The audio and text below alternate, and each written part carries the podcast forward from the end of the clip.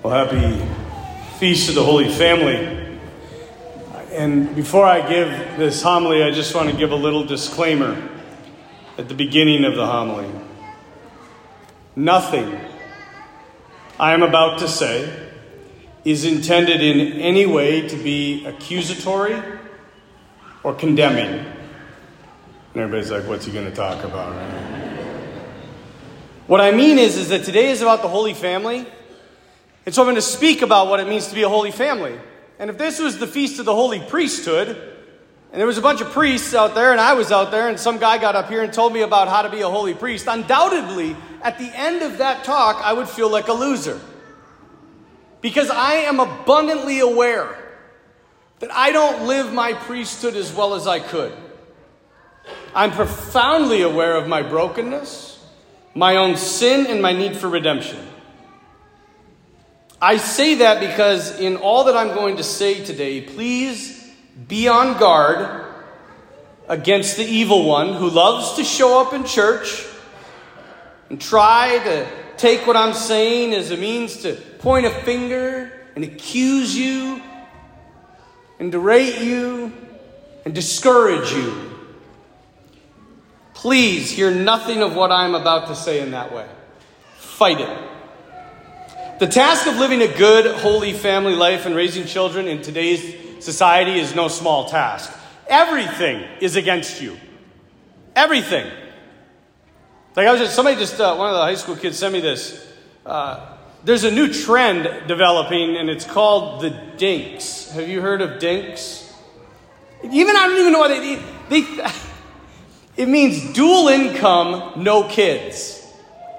And there's all these videos of like, we're dinks. We get to do whatever we want.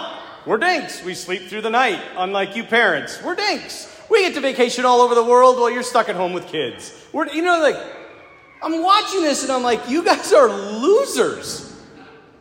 You are so self focused, you'll never understand what love is. Ever. Because love is sacrifice. But everything is against us right now not only as a church, but as a Christian family. I, I was reminded of the words of St. Lucia of Fatima. And, you know, she, said, she wrote a lot, but one of the lines I'll never forget, she said, The final battle between the kingdom of Christ and the kingdom of Satan will be fought over marriage and the family. And if you can't feel that we are deep into that battle right now, you're not alive. And not only is there this battle raging against what, it, what traditional Christian marriage means between one man and one woman, it's also raging against your children, right? Telling them that faith is a waste of time. Faith is for the unenlightened, even the stupid who need a crutch in this life.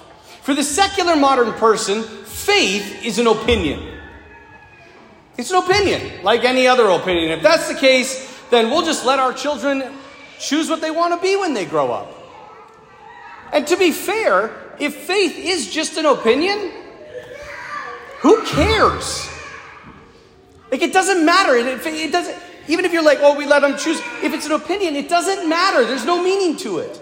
But if faith is a matter of truth, if faith is a matter of God, who cares for you, who loves you, who went to the cross for you, who became flesh for you, who does stuff in your life, then to not instill that in your children's heart is the height of foolishness. Because here's the deal, folks. I don't know if you know this, but human beings are prone to selfishness. We tend to self gratify. We love ourselves. And if you don't have the faith, which instills discipline, you will move towards selfishness. It's just a given of human nature.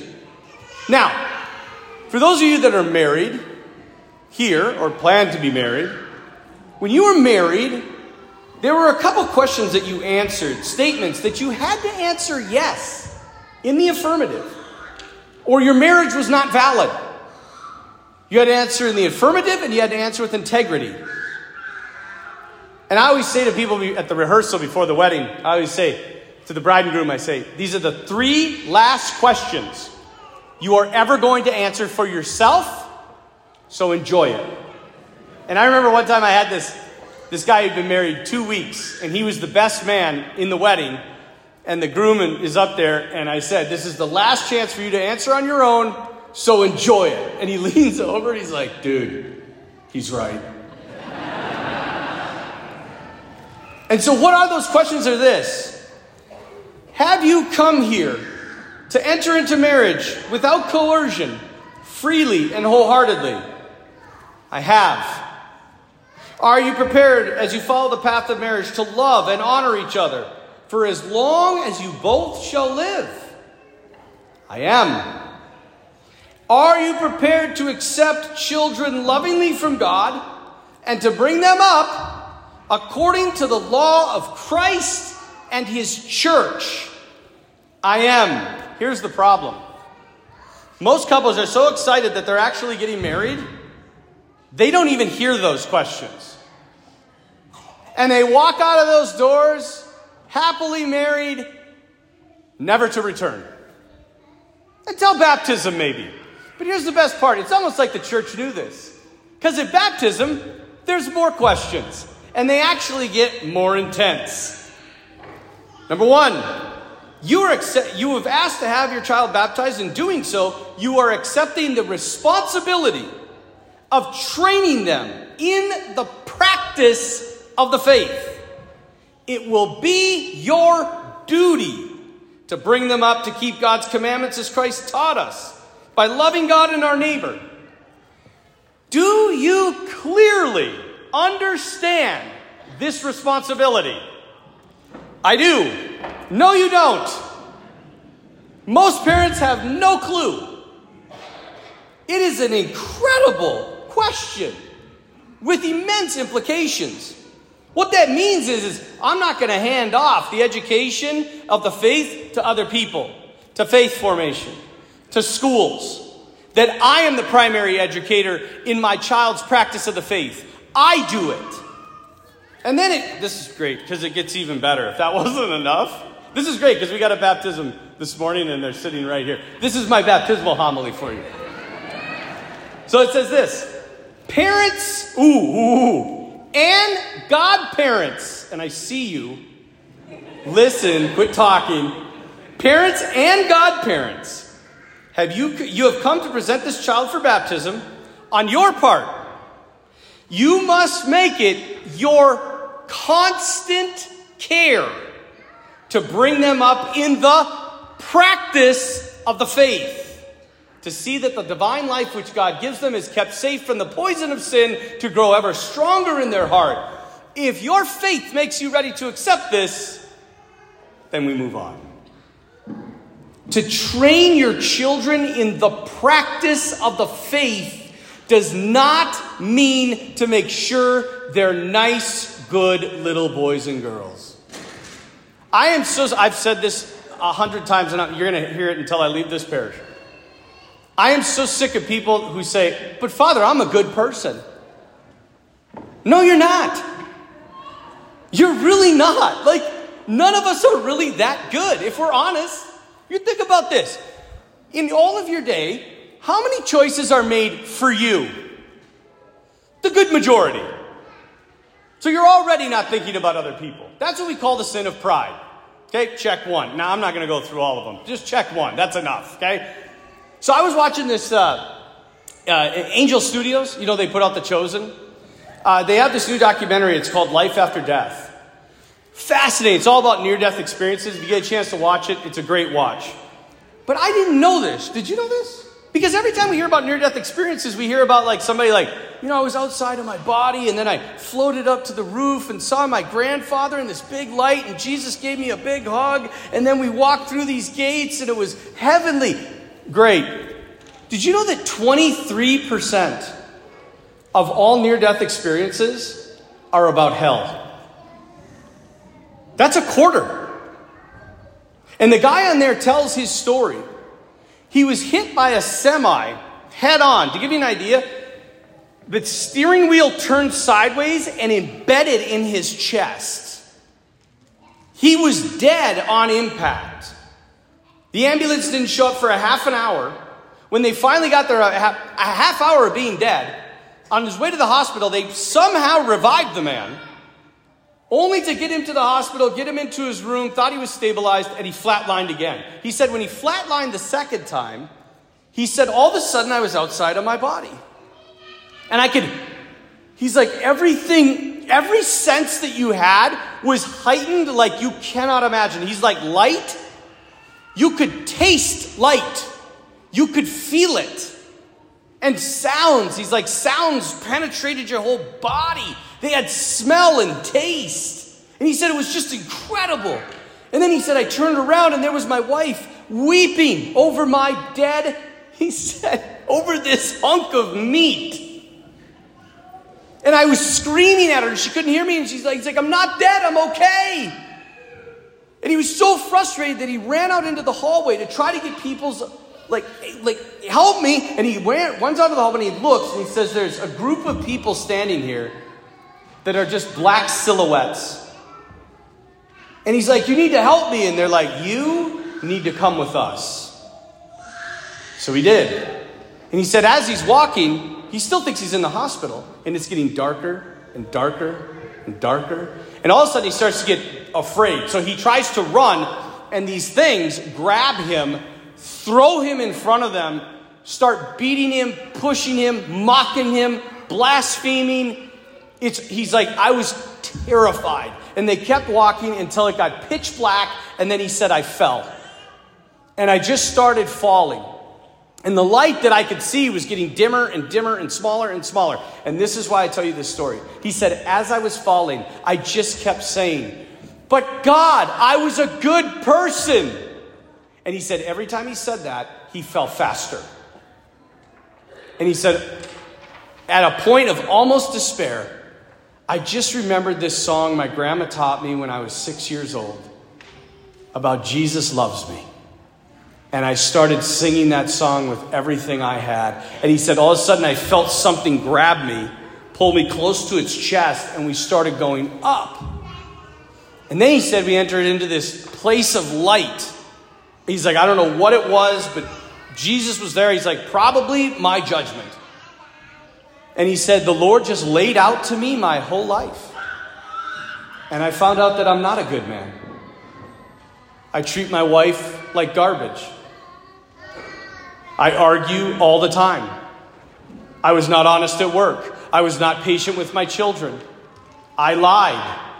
I have an estranged relationship with my brothers and sisters. I hate my dad. And he said, To see the sorrow on the face of God brought me pain that I cannot describe. Woke up, back in his body. So, why do I tell you that? Because don't trick yourself into this like, Oh, I'm a good person. I believe you're trying to be a good person. So am I. But we're nowhere near that. And we constantly got to work on it, discipline ourselves. And so, okay, here's the deal. How do you practice the faith? First, you model it. You model it. You don't make any excuses why you're missing Mass. If I hear one more time a kid in faith formation, they say, Oh, I was like, where's your Mass notes? Well, I was in Fargo for hockey. I'm like, oh, I forgot. There's no Catholic churches in Fargo. Weird. I, you know, in fact, I think there's more Catholic churches in Fargo than there is in Bismarck Mandan.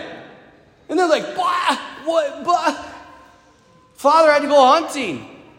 I'm going to miss sunrise. That's the prime time for deer. I'm a deer hunter. I know that. Does it have to be Sunday?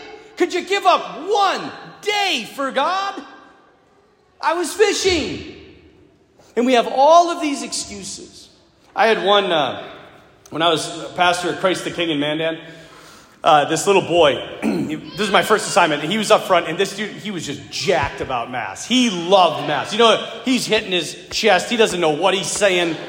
He's signing the cross is all backwards, and he's trying to sing the Gloria, and it's not even close, but he's just, oh, and then June came and they were gone. And July, gone. August, gone. And I'm like, oh, they must have moved away or switched parishes. I don't know. Well, September hits, and they're back. And I'm at the back of the church after Mass, and he comes running out because he always came running out to give me a hug. And I'm like, buddy, where were you? And he's like, what do you mean? I'm like, all summer. I didn't see you one time at Mass. And he's like, what? Dad said there is no Mass in the summer. and I look up and I'm like, really, Dad? And just head down. To miss Mass intentionally and to do it when you're with your kid, when your kids see that, they see it does. It, it's not a. There's no point. It's a joke to you. It's going to be a joke to them. And to miss it intentionally, for whatever reason, is what we call deadly sin. I remember Father Austin Vetter, now Bishop Vetter, when he was at St. Pat's in Bismarck, or Dickinson. This guy came up to me, he's preaching about, you know, the mortal sin of missing Sunday Mass intentionally. And the guy came out, he's like, let me ask you something. He's like, if I miss, you're trying to tell me if I miss mass. One morning I get up and I'm like, ah, I ain't going. I'm going to go do something else. That that's enough to send me to hell. And Father Vetter said, well, let me ask you a question. If, if your wife cheated on you just one time, just once, it was just one night, no big deal. She just made that decision to, to not be faithful to you one time. Would that damage your relationship? Guy's head just goes down. See, that's what guys do when they don't want to answer questions. Is they put their heads down, they walk away. It's serious. And so, how can you do these things and be intentional about it? I'm going to give you three quick ways. Number one, you can pray always and anywhere. That is true, and you should. But what is in that box and what is on this altar gives us grace to live the way that God asked us to live. And we can't do it without it. He makes that abundantly clear in Scripture. You must eat the flesh of the Son of Man and drink his blood, or you have no life within you. I think the Lord is sitting up here and he's saying, Try me, test me, give me a shot. One year, no excuses, Mass every day. Or every day. That's even better. Every day, every Sunday and see if your life isn't better at the end of it. See if your problems don't make more sense. I mean, they're not gone. See if there's not just a little bit more joy in your heart. And some of you are like, well, I go to Mass every Sunday, nothing's happening to me. We had this spiritual director when I was at the NAC, and I, she was super holy woman. I was like, you got to tell, I was like, tell me what happens when you pray. She's like, I have no idea. You know, I was expecting this deep answer, and she's like, I have no idea. She said, but I will tell you this I know what happens when I don't pray. My whole life will fall apart. So, number one, go to Mass, live the faith. Second, try to do everything you can on Sunday as a family to discuss the scriptures and the homily that you heard at Mass. Even if it's just on a car ride home, just say, kids, what'd you get out of Mass today? And make them answer. And they're like, I didn't get anything. Pull over the car and beat them and get back in and say, now tell me what you got out of Mass. I just get that. Make them answer. And maybe you lead. Maybe you sit back and say, like, here's what dad got out of Mass. I'm going to tell you. Mom says, here's what I got out of Mass. Why do you want to do this? Because it shows that God speaks through His Word to you. And you're modeling it for them. And kids are mimics. Third, Try with all of your might. Now, this is going to be hard for us Catholics because we love formal prayers, but try with all of your might to lead your family in prayer before meals in the evening and do it informally. What do I mean by that? Bless us, O Lord, is great. I love bless us, O Lord. It's the great, one of the greatest prayers ever given to us. But when you're as a family, lead prayer by just speaking to Jesus and telling him what you're grateful for and why you love your family and why you love your wife and why you love your husband. Why? Because what this does for kids is it shows them that you know him. You speak to him like a friend. One of our priests, my priest brothers, he said the, the most powerful memory he has of his father is every night before he would go to bed, his dad, dad would put the kids down, every once in a while he'd have to get up and he'd go, you know, whatever. He said, I would always see my dad kneeling at his bedside. He said, that meant more to me. I will never forget that memory. Why? Because dad knows Jesus. Let me leave you with this. If I was an extraordinarily gifted football coach, and you had a son that was an extraordinarily gifted football player, and I offered you for free to train him privately on a schedule that I came up with, I guarantee you, you would have your kid on time for every practice, you wouldn't miss one, and you'd make sure that he did what I told him to do. Now, here's the deal Jesus is standing in front of us right now. He is far more victorious than any coach, and his promises are far, far more certain than any mere man. And I think he's saying to us simply this on this Feast of the Holy Family Bring your family to me. Bring them to me so that I can teach them life in this world of darkness. If you accept that invitation, you do these things that I'm telling you, you'll be on your way to truly being a holy family.